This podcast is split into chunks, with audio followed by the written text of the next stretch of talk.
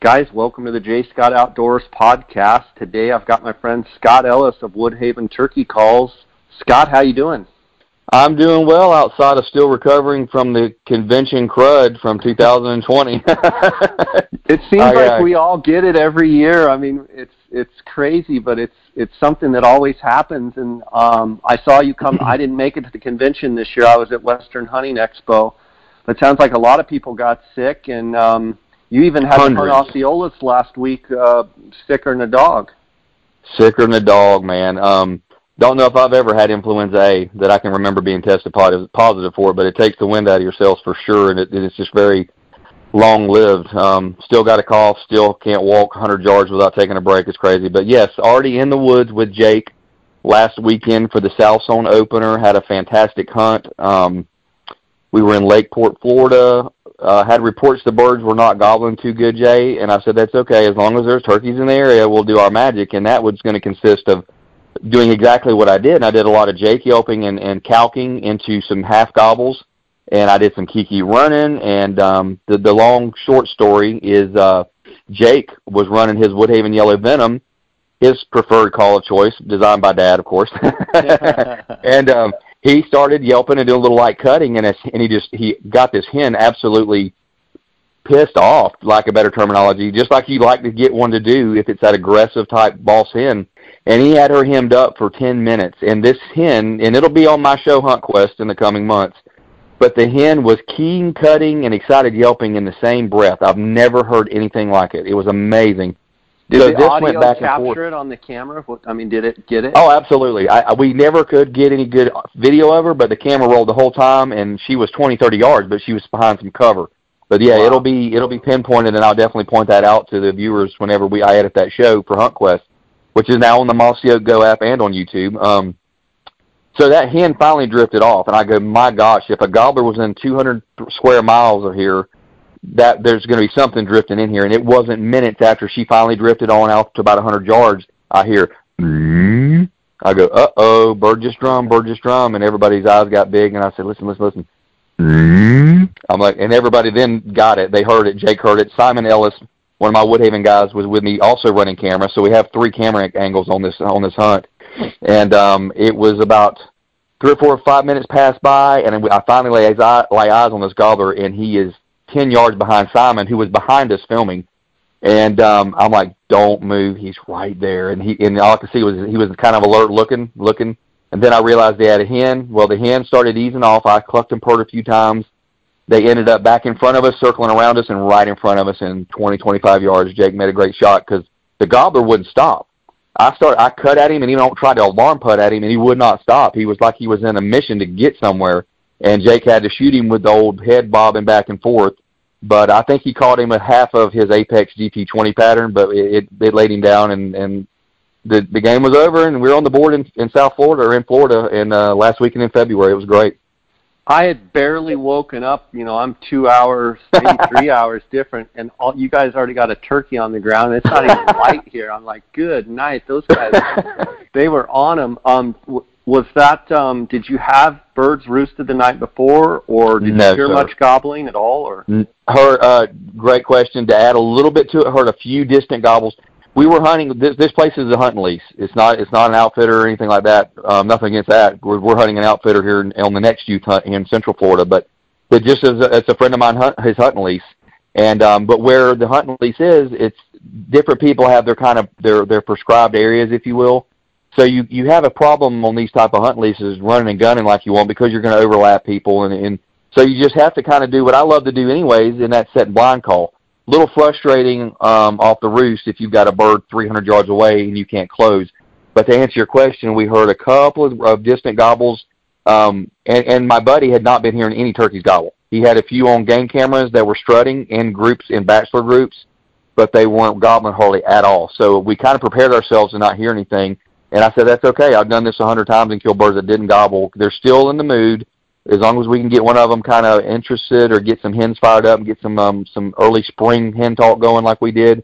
Jake's interaction with that hen I think helped, and uh, some Jake gobbling half gobbles, um, and, and, it, and it planned out beautifully with almost no gobbling. Now, I'll get I, don't, I won't get too long winded. Sunday morning I took my nephew out. With my new Stevens 410, with my Apex Turkey Ninjas, my Indian Creek 390, and my TruGlo Ignite red dot scope. And this thing is 40 yards all day, every day. Devastating pattern with these Apex Ninjas. These Turkey Ninjas are awesome. And he's nine years old, and I had been teaching him a lot of gun safety, and we've been shooting clays, and I took him squirrel hunting. So this was his first turkey hunt. And lo and behold, I owl hoot. There's a bird 150 yards from us, set up long and the short of it, my nine-year-old nephew is about four foot three, four foot five. As we all know, when you have a little fellow like that and they sit on the ground on their butt, their their vertical height, their vertical visibility is almost nothing. It's it's right. two feet. Mm-hmm. So where when we slipped in there, and I'd never hunted this particular part of this was another hunting lease. When I when we slipped in there, it looked like a pretty solid setup. It looked fairly like there were several avenues that bird could approach but as the daylight started to break and get harder and harder light, I'm like, oh my gosh. There was cocklebur bushes so thick you would not, um, you can't even imagine. And I know cockleburs, Klingons, you know, the little birds yeah, that sure. on the stalked plant with the big green leaves, they were everywhere. So this bird played the part. He read the script. I had him going nuts on the roost. Did a couple fly downs with my wing, and and cackled. And in within 10 minutes he's in front of us at 25 yards. Now I could see him and, and could have shot him because my high, I'm I'm almost six foot tall. You know I have four foot of, of, of visibility, and when he would come up out of strut, he was clearly in shotgun range and clearly presented a shot. Ty, my nephew, was two foot below me, and he just couldn't get a good clean shot, and he didn't take it. And I'm proud of him for that because he was he was jacked up. It was awesome. It was as good as you could ever expect it, other than the bird flopping. So that's the that's the Saturday and Sunday story but this bird gobbled 200 times, Jay, if he gobbled once. So it was it was interesting getting the best of both worlds. And these two leases are about 30 minutes apart. You get a nice quiet gobbler, the hard ones to kill sometimes, and then you get another one that just gobbles all, all the way in on a string. So it was a very interesting weekend. In a situation like that where you've got a bird that's just hammering, you don't get him shot. I assume he just ended up wandering off. Do you feel like that's a bird that you can go back and and could work, or would you give that bird a little bit? Maybe not even if if you were hunting the next couple of days, would you give him a day and just let him do his thing, or would you get right back on him? I would uh, give him a day, and interestingly enough, he did fade off. He he was in range 20 25 yards, then he faded out to about 35 yards. Still in range. There's palmettos now in play, so the palmettos hindered our vis- our visibility, so we couldn't see him because of that. And finally, he drifted on off still gobbling. So we gave him a minute to drift. We repositioned on him. We never got in the right position. Um, again, this is one of those places that I don't know the terrain and the lay of the land very well, and that sometimes causes me for tag sandwiches, so to speak, because uh, you don't know where you can go and have cover, so you won't be seen. You don't know what avenue would be the best to approach. Um, this bird, how do I get to this real quickly? Um, he was across the open field and had got back into another hammock. Had we have known that there was a little road just right across from where we actually repositioned on him, we and and I believe in my heart it was there was enough palmetto cover that he could not have seen us. We could have cro- crossed that open area and got on in the woods on the same side of those woods, and I think we would have killed that turkey just with a good reposition. But we didn't want. I, I just didn't take the gamble on moving and bumping him. But to answer your question, I would have. We would have definitely given him a day and uh, just because, I mean, nothing was boogered, nothing was messed up, but he did come really close to a hen from a 100 yards off the roost. Should have had a hen, in, you know, in his hip pocket when he left, and he didn't. So right. he played the game, read the script. So that's one I'm gonna, you know, we don't know how long their memories are, how long they can retain anything. I think it's for for I'm saying it's for a season, anyways. You know, it's for half a season, a four or five week period. I think because that's that's why you get birds that are pressure that become a lot harder to call because they've had the human contact. They realize that every sound in in the woods that sounds like a hen turkey isn't a turkey, and I'll always believe that. After and growing or, up hunting public land. Yeah. And or don't you think potentially that hen was there and then all of a sudden a predator potentially got the hen and he's a little hanky on like that little spot is where the hen was going you know, and he had her, and then all of a sudden she's gone. Something happened to her. You know, almost a possibility defensive, defensive mechanism of like, you know, what a coyote or what got that hen. I'm not gonna I'm not gonna go wander over there. Right, right, right. He just he, he did everything he was supposed to do and some by closing the distance. You know, we're we're somewhat reversing nature. Now gobblers go to hens. Obviously, we wouldn't kill them like we do. We do know they go to hens, but but he got that close. I mean, he was that close and and could not lay eyes on the hen, and he never had her accompany him after the fact. And I'm sure, yeah, I mean, he could have been wondering why did this loudmouth, sexy girlfriend of mine that I thought I had not, why is she not by my side right now? So yeah, yeah, give him a day when that happens, without a doubt. Scott, you won the owl hooting contest uh, at the NWTF. Talk a little bit about that. That's a great accomplishment, and um, I was proud to see you win that. Thank you, Jay. I appreciate it. It's um, the owl has always been such a fun contest for me. Um, I'm just intrigued by the barred owl almost as much as I'm intrigued by turkeys. And we don't hunt owls, obviously, as a bird of prey. Just the language and the many, many sounds they can make. And um, I, I won the U.S. Open in 2014, and then I, I've had some, some success at local contests.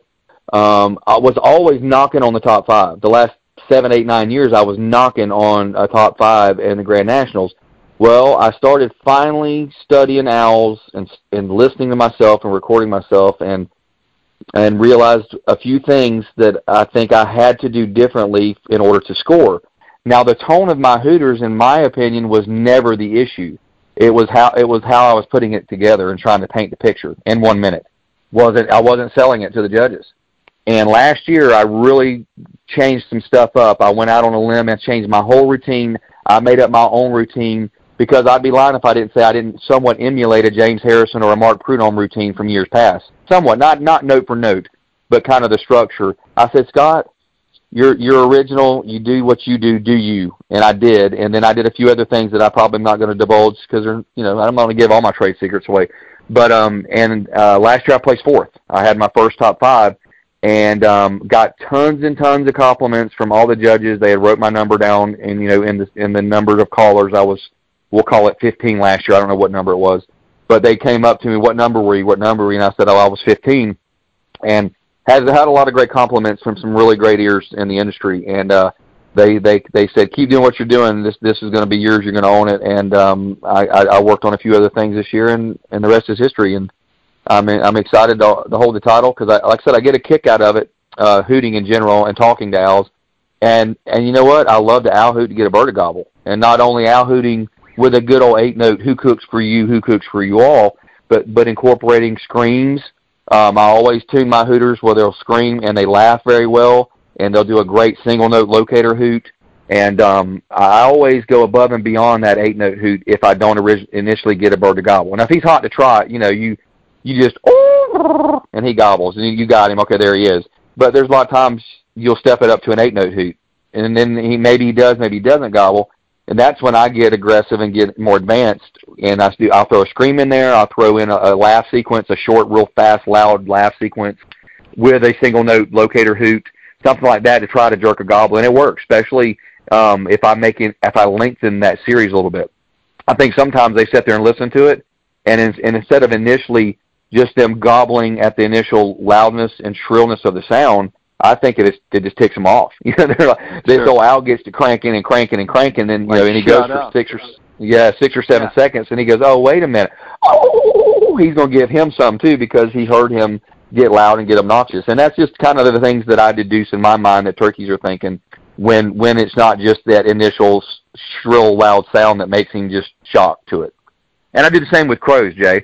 I love doing a lot of uh, advanced sequences with my crow call and not just you know call call call I get the growl and the roll. Ah, ah, ah. I get all the roll, the throat rolling, the tongue rolling in, and get really aggressive and really loud. And I will often lengthen my sequence to four or five seconds as well, and then go quiet. And then a lot of times that'll jerk a goblet one. So, so a little locator 101, a little advanced locator stuff for the guys and gals out there listening. For sure. I may be jumping the gun a little bit, but didn't you create a call with Woodhaven that you guys are going to be selling? That that I mean, you basically the call you use on the stage for owl hooting. Yes. Or for turkey calling? For owl hooting. Absolutely, yes. That is uh we are in the R and D stages of a new owl hooter. You guys will be looking for it in twenty twenty one. It'll be hopefully debuting at the convention next year. And it'll end up end up in hopefully all the big box stores. But yeah, very very proud of the project, trying to create an owl hooter that a guy can go to the stage with and compete, or he can jerk a gobble out of one when he needs to jerk a gobble out of one. And do you think it'll be a call that a guy, you know, a, a a beginner. I mean, I'm I'm no owl caller at all, but a, a guy like me can can master and figure out not master, but you know get that call working, or is it a real real advanced call? Not at all, Jay. It's cupping your hands together to create a sound chamber and just having a little bit of rhythm, dude. That's all it is. Everything else will be built into the call, all with all with those cupped hands and opening and closing those hands to create laughs. I'll do some demo videos, as you know. I love teaching people. We could get into the app as, well, my Turkey Tech app, um, with the with the same type owl stuff that's on there. But it's all about your hands being cupped and having a little rhythm. And the average guy will, again, with most any Woodhaven call you pick up, our mission and our goal and our end game has always been to create a call that the average guy could get a little more realistic or a lot more realistic than our competitors. And and that takes that guy to another level of realism. And as you well know, we've hunted together. You've hunted with some of the calling greats and the hunting greats. Realism makes a dang difference in the end. You, it's hard to convince people of it, but uh, I think honestly, it's taken years and years of, of uh, beating my head against the wall and doing podcasts with people like yourself and and trying to help folks learn how to be more realistic. I think it's finally come to a point where people are realizing or making the realization that it does matter. It, it can help. And hey, you know what? It's just going to be worse on the turkeys in the long run, but it's going to make guys more successful hunters. And if they become more successful, guess what? They're going to hunt longer. They're going to hunt harder. They're going to buy more calls, more camo, more shells. They're going to be more more conservationist and hunting different states and using different licenses. And that's always been the thing you and I talked about with me helping people and trying to create something, whether it's the app or whether it's just a good call that helps a guy become more successful. Yeah, I mean, I remember way back, you know, you one of the first guys getting on YouTube and really describing how to Yelp and all the different intricate parts of the call and, you know, really working with guys and that's always been awesome. And then, you know, this app that you've created is just awesome. Um, and there's these new updates on the app as well. T- tell me a little bit about that because that's that's pretty sweet. I'm super excited about it. Thanks, Jay. Um, yeah, those YouTube videos go back. My gosh, I'm 46 in July. I'm getting old, brother. But I think those were literally almost 10 years ago now. I was in my 30s back when those whole things started on YouTube. But um, the app Turkey Tech with Scott Ellis, you get it on uh, the Google Play Store or the App Store. It's four ninety nine. It's the price of a cappuccino. Okay, and there's thirty plus years of knowledge on running calls, um, pot calls and mouth calls. I'm giving video instruction on basically about 14 different hand calls. This year we've added Jake and Gobbler yelping as well as the Kiki run, and we've added a locator segment just as we spoke about with those advanced owl hooting um, methods and the crow calling methods for locating, that's on the app. Um, and one of the most exciting things for me is we ha- I have four hunts that I edited down, and I intro these hunts and talk about what worked and why this hunt was successful, whether it was a setup or I called aggressive or I called uh, more coy and shy and, and, and drop my volume levels down. Whatever it was on that particular hunt, there's four of them I introduced a clip for the hunter to watch it and go and pick out what I'm doing and go, I see what made that successful for him. I watched the body language of the gobbler. I watched, you know, they set up in a certain position where he, Scott hid the hen, and I'm really excited about that. And that's something I'm going to be doing in the coming years. Uh, we're definitely going to be adding three, four, five of these situational tips, is what we're calling them, to the app. But but just to give people a little more three dimensional view of it. Um, again, video instruction of me on a pot call and a mouth call. It has uh, printed tips that are just basically you can read along on text type print, and it talks about what the call is. It gives a written description of what when turkeys do it and and why they do it, and then when the hunter should use it. So the guy or gal can read this and then and then listen to the call and go, okay, I, I get it. You know, he's going to do a cluck and purr if a bird's hung up and he's trying to get contented and get softer and add a little realism to uh, to close out the bird, get him to break. Um, on top of that, it has audio of me running the call, just audio of just a demonstration of an excited hen yelp or a fly down cackle. It also, which is the best part of this whole thing, is it has wild turkeys doing all these sounds, as well as crows, as well as owls. All audio of the wild animal themselves doing it. And last but not least, there's a recorder built into the app that accesses your phone mic. And you can record yourself and play it and then push play on the, tur- the turkeys or the owls or the crows or me myself, and you can compare what the different sounds are to what you're doing. And and ultimately, you know, I'd rather you do it to the turkeys than me, but the cool thing about listening to a guy, I mean, you know, I've won some Grand National titles, three of them, as a matter of fact, in the turkey calling world, and a bunch everywhere else, and it, it just shows what a human has the potential to do if you want to take it that far. You, know, maybe not everybody ever is going to ever practice that much, but if you can raise your game up a couple of notches, you're going to be more successful, and that's what that app will do for you. Well, and who doesn't, as a turkey hunter, want to be better? I mean, I, I, I've been around you and some of the best callers in the world, and everybody's always trying to get better. No one, no one that I know is like, nah, I don't want to get any better. I don't want to call more turkeys. I mean, you know, being around you and Billy and some of those guys, you guys are always tweaking stuff. You're always trying to get better. You're always trying to get more realistic, and you know, yep. the everyday Joe as well. I mean, they're just any any little bit of good that they can do. I mean, it just helps their hunts. Um, you know, and, you know, go ahead. Go ahead. That's a hard thing to convince people, though. Ironically, um, that that calling can make that much of a difference. And and as I mentioned earlier, um, I, I've I feel like there's a little bit of a, a change in the tide as far as people are really starting to grasp that adding realism to all these awesome woodsman, woodsmanship skills you already have is only going to make you kill more turkeys. Why not? You know, right. why not up your game a touch, and and you'll become even more consistent in killing them um, as opposed to just using and relying on decoys or your woodsmanship skills or patterning the birds. You know, add every dimension you can. Make that bag of tricks about four foot deep and just dig and dig and dig in those bag of tricks. And like you said, become more successful. We're always looking for an edge.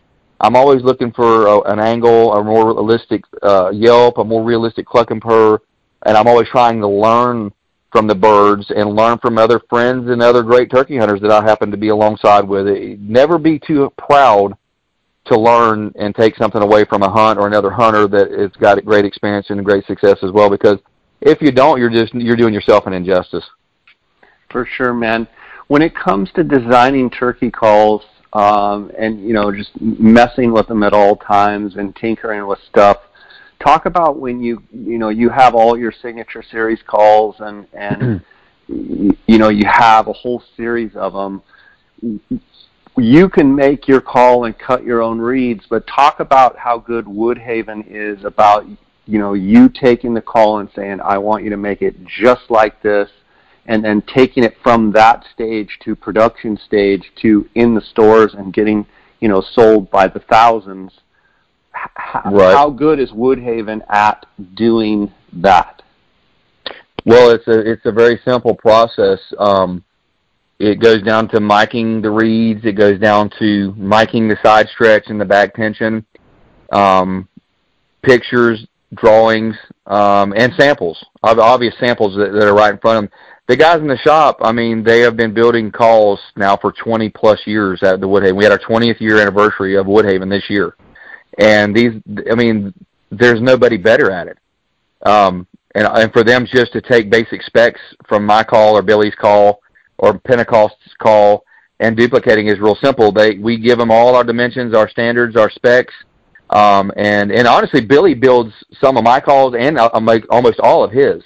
Billy builds thousands of calls, so just know that that, that your your calls well, buddy, are being built by. The, last year on the Gould's hunt, he had his stuff with him and was making calls right there on the table. I'm like, what are you doing? Exactly. I got calls to make. I'm like, okay. And he, I mean, he was incredible. Absolutely. So you have the best in the business that are touching these calls. And ultimately, once you have the, the design down, and, and I've got it where I feel, and, and this is another great part of this process. And we're sharing some kind of some trade secrets here, but I make these calls when I start creating a new cut. And if you look at my my calls, I have the yellow venom, the Raspy Red reactor, the black reactor, and the Ellis New Energy. This year we debuted our three new ones that will not be available now until 2021, and that's going to be the bladed V that I came up with, Billy's chiseled cutter, and Mike Mike's hyper hammer. And these calls were sold. We sold 503 packs in less than a day at the convention. Gone. Wow and wow. all the feedback that, uh, from these things, people are going nuts, going, "When can I buy any more of these?" I said, "No, you better hang on to it and save it for turkey season because you won't get them until next year." But but to go back to the process, let me get back to the process that you actually asked about. So they the samples are made at the shop and they're mailed to all of us. and we run these things and we spec these things and make sure they're and it, it'll be a matter of me taking a picture or calling the shop and going nope you take too much off that top reed the stagger on the reeds is not precise enough you got too much too much back tension and we get we get it all together till we get it right. On top of that when i'm doing these tests i bring all my turkey hunting buddies over. And i'll i'll send these things out or have a dozen to 15 to 20 different buddies of mine that are great turkey hunters and they're very solid callers. They're they're not great callers they're solid callers. And I love putting them in their hands and letting all the different friends and and, and it's all cool how they all sound different, but they all sound turkey, and how yeah. easy it is to do everything that I want them to do, which is cluck and purr and bubble cluck and tree call. And then if you have to get nasty, by golly, you start cutting and you can fram on it and um and get loud and get rashes as you want to get and then again you can bring it right back down and tone it down to smooth sweet talk and that's all of my designs. That'll be this will be the fifth one. The bladed V will be the fifth one. I've always made them where you can drop the air pressure and drop the, drop the tongue pressure and get the soft stuff and clean it up, but you put air to it and it automatically becomes raspy and, and has great tone. And that's always been my designs. Um, some calls are just a good old nasty split V. A straight split V can be just good for cutting and raspy open, and they're, kind of hard to do all the facets. But some people don't care about that. They can't do it anyway, so you know that's their call. The red wasp is is our probably our biggest seller ever, and it's just a really good call for cutting and yelping really loud. It's kind of it's a little harder to tone it down. The guys eat that rasp up, and they love they can fram on it and get loud and aggressive. And a lot of guys that's all they want to do, and they kill tons of turkeys doing that. My calls I went, I guess they're not more advanced. They're just a little more um, three dimensional in the sense that they're you can again you can get soft and clean it up, or you can put more air to it and a little more tongue, and you're going to get those raspy sounds. So there you have it. Friends demo the calls. I tinker with them, and then the shop makes them uh, to our specs. Billy, Billy and I worked on my new signature one. That Billy actually built them. He built my bladed V out of those three packs, and that's awesome if you if you have a problem with Billy Yargus building your mouth call, then you have a problem because Billy can build them. And so we went back and forth, and I'm like, no, send me some more builds. I said, I said that that top reed is cut at too much of an angle. You know, a few little twicks, and and and boom, we got it nailed down. I go, that's it, because Billy will write number one, two, three, four, five on the call, and then I'll go, it's number two. Do it exactly like number two, and Billy puts the dimensions and everything he does with that particular numbered call. So it's a great process, and it's gonna and it's it makes consistency it makes good tone, and it makes the turkey hunter a better turkey caller, and will call him in more turkeys, in my opinion. Scott, I got to ask you, does this ever get old for you? Man, it never does. It never does. um, I love talking on these podcasts and rambling on, and thank goodness that there's a, enough people that enjoy listening to me ramble about turkeys, and, and maybe I can teach somebody something, or they can learn something. Um, I will say, my friend, as I'm getting older, I'm getting slower and slower. blind calling.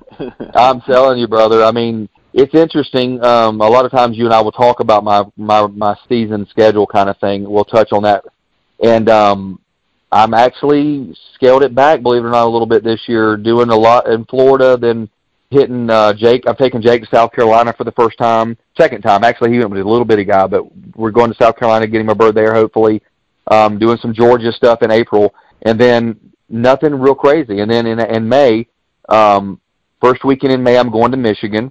Then I come home for Mother's Day weekend and stay home in Florida, recharge the batteries. Then I jump on a plane on like that following Wednesday, and I'm going to Washington State, another one of my uh, Pacific Northwest uh, destinations where I'm trying to get. I'm trying to click away a Super Slam with yep. a few three or four new states every year. I'm never going to do it in like five years, but I'm trying to do it before I'm dead. So I'll come home after that mid-May trip to what Washington State, and then come home, and then it's Kim's birthday weekend, my wife. And after that, I get to recharge my batteries that weekend, and I'm finishing up in Maine and going up and hunting the last weekend in May. I'm going to Maine to finish up there. So wow. I got some breaks in between my hunts. I think to refuel, recharge, and you know, and for the listeners out there, Jay, I mean, you know as well, you know me. I, I work a full time job. All I do is break up my hunts on like Thursdays and Fridays, vacation days, and try to and then fly out on Wednesdays. Everything I do is centered around me balancing I get three weeks of vacation a year, and I save four or five days for deer season. So I've got like ten days that I break up into weekends. Everything else, I'm a weekend warrior. I'm hunting every single weekend um, as local as I can when I can't drive and I can't burn a day of vacation. You know, hunting in Florida, maybe even Georgia, four or five hours away. So yeah, it's um, it never gets old, man. I'm just getting slower, and I, I'm I'm starting to like to blind call a lot more instead of walking up down mountains for miles and miles and miles. oh man, hey, um, Scott, tell me about Apex Ammunition. Uh, Apex has stepped up and they're sponsoring my podcast this spring, and um, I've had hunters that have had it and just you know unbelievable results with it, and I can't wait to put it into action here this spring.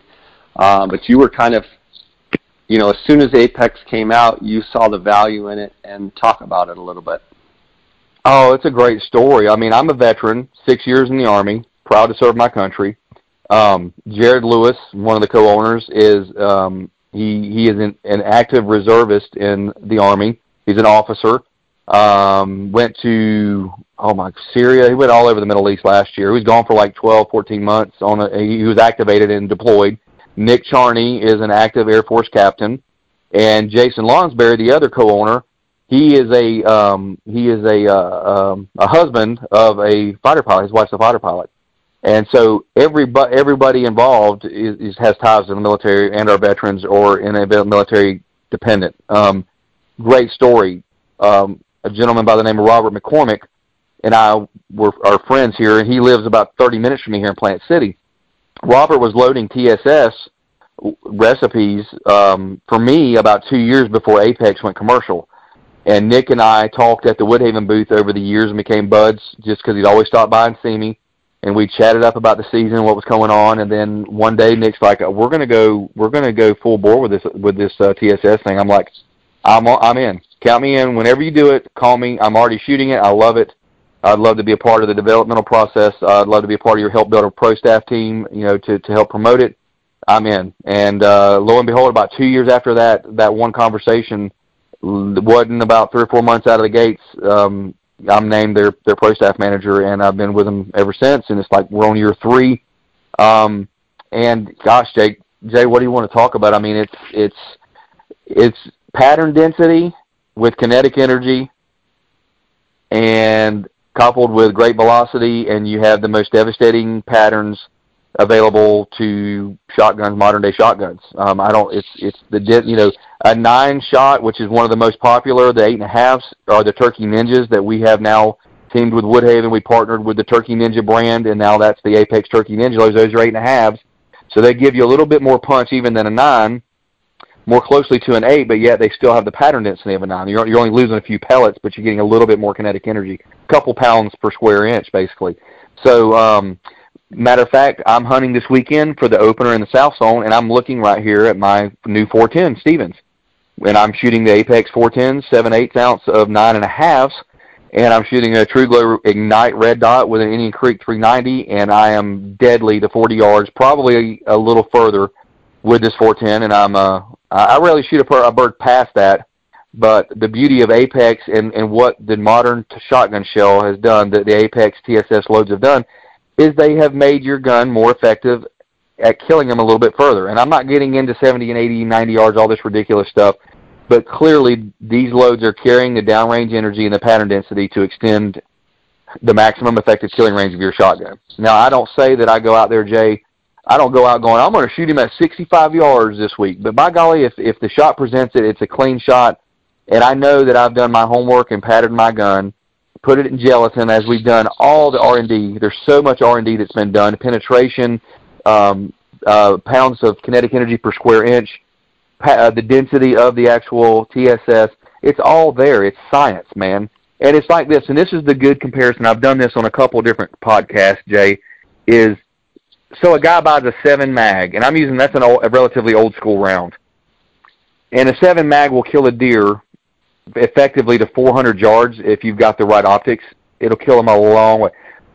Because my gun shoots 400 yards, am I going to go deer hunting and tell tell myself, well, I'm only going to shoot him at 100 yards, even though my gun will do it to 400, and I know that I can perform that shot effectively every time I pull the trigger? Who would do that? Right. So so the, the best way I'm trying to present this to people is I'm a purist. I don't even run decoys. You know that. You taught yeah. me into oh, putting yeah. a decoy out oh, yeah. three years ago in Mexico. You said just do it. They love you. You were like, no. Uh, I'm like, yes. And you're like, no. And I'm like, we're gonna. And you're like, okay, I'm hunting with uh, you. you I got, guess we have to. well, you remember the first bird no decoy. So oh, you got, I got my way, and then you're like, no, we're going to put the decoy out. And I'm like, okay, Jay, we'll put the dang decoy. so we did. You know how I hunt generally. So yeah. I'm somewhat of a purist. Um, I'm not a decoy user. Uh, don't get me started on fanning yeah. and reaping and all that. I'm not an advocate. What's that? Yeah, I got, I got you. I understand. Oh yeah, not an advocate of that. Hey, if you want to do that kind of hunting, then you then break a leg, have fun, just be careful. That's what I tell people because that's just it's going to end up getting somebody killed, in my opinion. Um, my equivalent to a, reaping and fanning is let's go put a deer suit on and go try to decoy a deer in. I mean, does that make any sense whatsoever? Somebody's going to get killed doing it, and there already yeah. been some injuries. But anyways, moving forward, um, the Apex shells, we have the technology to lengthen RF maximum effective killing range. So when he does hang up that one or two times a season, and he does give you a good shot, and you've done your work, you put the time in and know what that gun does. Why not shoot him at 52 yards when you know every time you pull the trigger it'll do it? So you cheat your own. Some people are right now are going to hear that and they're going to frown on it. Oh, uh, that's just so terrible of him to say that. And some people are going to go, it's making sense. I don't go well, deer hunting with my 30 six to shoot them at 50 yards when I can shoot them at 300. Why not get a little bit more range out of your shotgun if you're doing it ethically and if the gun will perform? Go ahead. I'm well, sorry. and and the other thing too, Scott, is I mean, old school turkey hunting. I mean, a lot of guys were shooting number fours, number fives, right? Oh my gosh. And you can only yep. get so many fours and fives in a shotgun shell. When you're shooting nines or eight and a halfs or yep. or, or sevens, you yep. can get way more pellets in. You can get it's tungsten super shot, so tungsten is heavier. Exactly. Right? And it's so exactly. You get more pellets actually in the kill zone. So exactly from a standpoint of you know shooting fours or nines, I look at it as how many can I get in the zone and how far can I carry that zone out. My my exactly. biggest thing is not necessarily how far out there I can kill. It's how many of those pellets can I get in that pattern out there where it's going to kill a turkey, and you can get. I mean, Tell me how many Double, pellets that, triple, that 410 triple. will get. Uh, you know, I think you said like 163 pellets and a 40 yard in a tennis ball. In a 40 yard 10 inch circle, 163 nine and a half. And a nine yeah. and a half has the weight of a basically a number five, a five and a half if that was a shot size in lead. Has that right. same energy. It's a no brainer. Right. And here's the thing, I, I got to expound on what you were saying with the fours and the fives from the old school days and I shot sixes, and I've been turkey hunting for 34 seasons, 35 seasons this year, I think. And I shot sixes my whole life because my gun would not shoot fours or fives. Not only that, because the pattern density was so much better with sixes, and they still produce enough energy to kill them cleanly. Here's the thing: where did 40 yards come from? I'm just going to let you answer this question real quick. You kind of already did. Where did the 40 yard magical number come from? Because that's where the pattern would dump off with all the other guys. Exactly. That was the magic number for for 20 or 30 years. That was the just like the bows that shot 220. That was the magic number 25 years ago. Now they're shooting 340 and 350 feet per second. Yeah, and these, are we going to not do that these, because these it, shells are, are are holding better at 65 and 70 than the old school were holding at 40. Exactly, exactly. So yeah. I'm not saying if I'm saying anything at all that I ever I rarely shoot a turkey. I, I like 40 yards myself because the pattern opens up nice and even at 40 yards. I don't want to shoot a turkey at 20. Oh, I'm going to call him in so I can see him blank. Well, good luck doing that and, and, and hitting him with the full pattern because that pattern with any gun, heck, you could shoot him in with improved cylinder at 25, 20, 15 yards, and it's still going to be the size of a baseball. I like to open up my margin of error a little bit, and I, and I tend to think I'm a pretty stinking good shot, but I'm dang sure going to let that pattern do its work with the way a bird will move and juke and his head will move and bob when he walks. I'm going to give every advantage that I can in my favor because when I pull the trigger, I want to make sure I've put the best foot forward as far as pattern density. My pattern is open. I have a little margin of error. Yeah, for sure. Yeah, I'm excited about the Apex thing. Um, it's it's it's pretty sweet. I've been talking with Nick and and a bunch of my hunters have been using it. I've been just blown away at, at how cool that pattern is. So it's unbelievable. It's, it's an exciting thing for me, um, Scott. So you are going to kind of not. It seems like last season and the season before, you just had stuff so jammed in there. It sounds like you're going to pat, you're going to space it out just a little bit, and maybe possibly be able to enjoy it and breathe a little bit more this year. As I get older, that's exactly right, bud. I mean, like I mentioned before, when I kind of briefly went through my schedule, a lot more local stuff. Obviously, Florida for me starts the end of February with Jake. Now Jake is 13, so we have two more U seasons down south. After that, I'll probably be taking my nephew. I have Jake running camera with me, so we can run two cameras on him.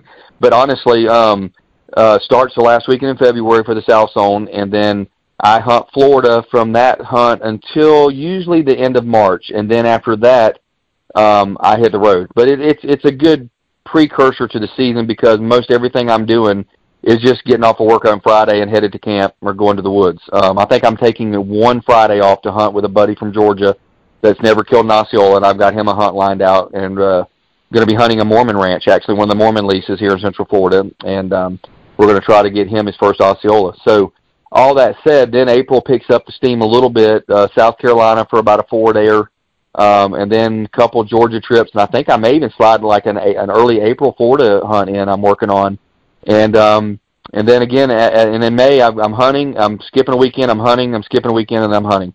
So it's a good way to keep those batteries charged up towards the end of it. Um, some of these guys that are doing a bunch of these other videos and um, YouTube stuff, and the, you know, HuntQuest, my show is on the Go app, Mossy Oak Go app, free app you download on your phone. You can watch all the hunting you want for free, and then it's on YouTube.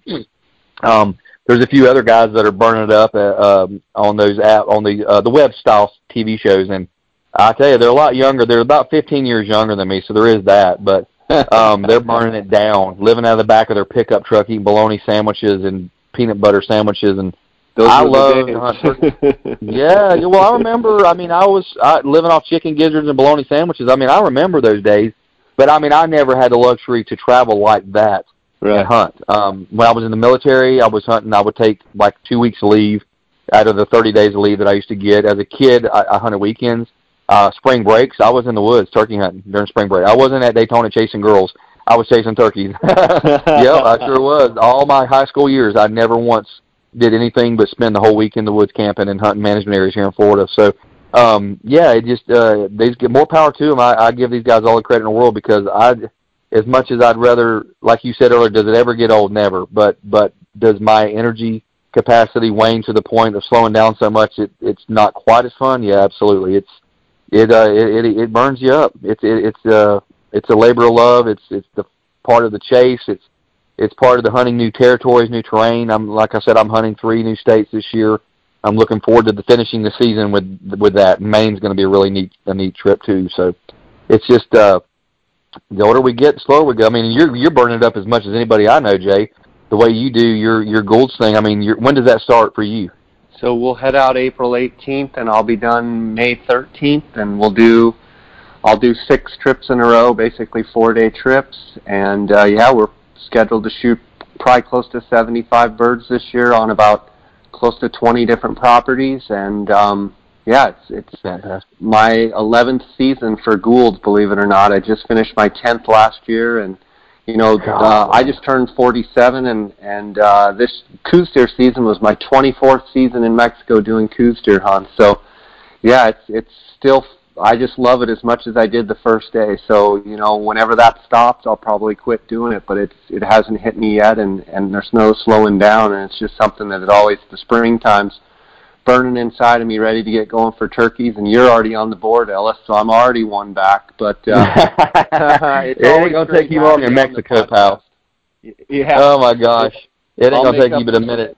Yeah, I'll make up for some lost ground here in a month or so. But um, it's always great having you on the podcast, and um, love watching your show. Thanks for the great app and all the stuff that you do uh, with Woodhaven and Apex and. Um, you know, you're just a, a class act. Yep, appreciate. yep, for sure. Appreciate all that you do, and um, just have enjoyed your content over the years, and want to encourage you uh, to keep going and uh, let the listeners know um, where they can reach out to you, uh, where they can follow along, Instagram, whatever it may be, uh, and get after them uh, here. Absolutely. Uh, Instagram is Scott underscore C underscore Ellis.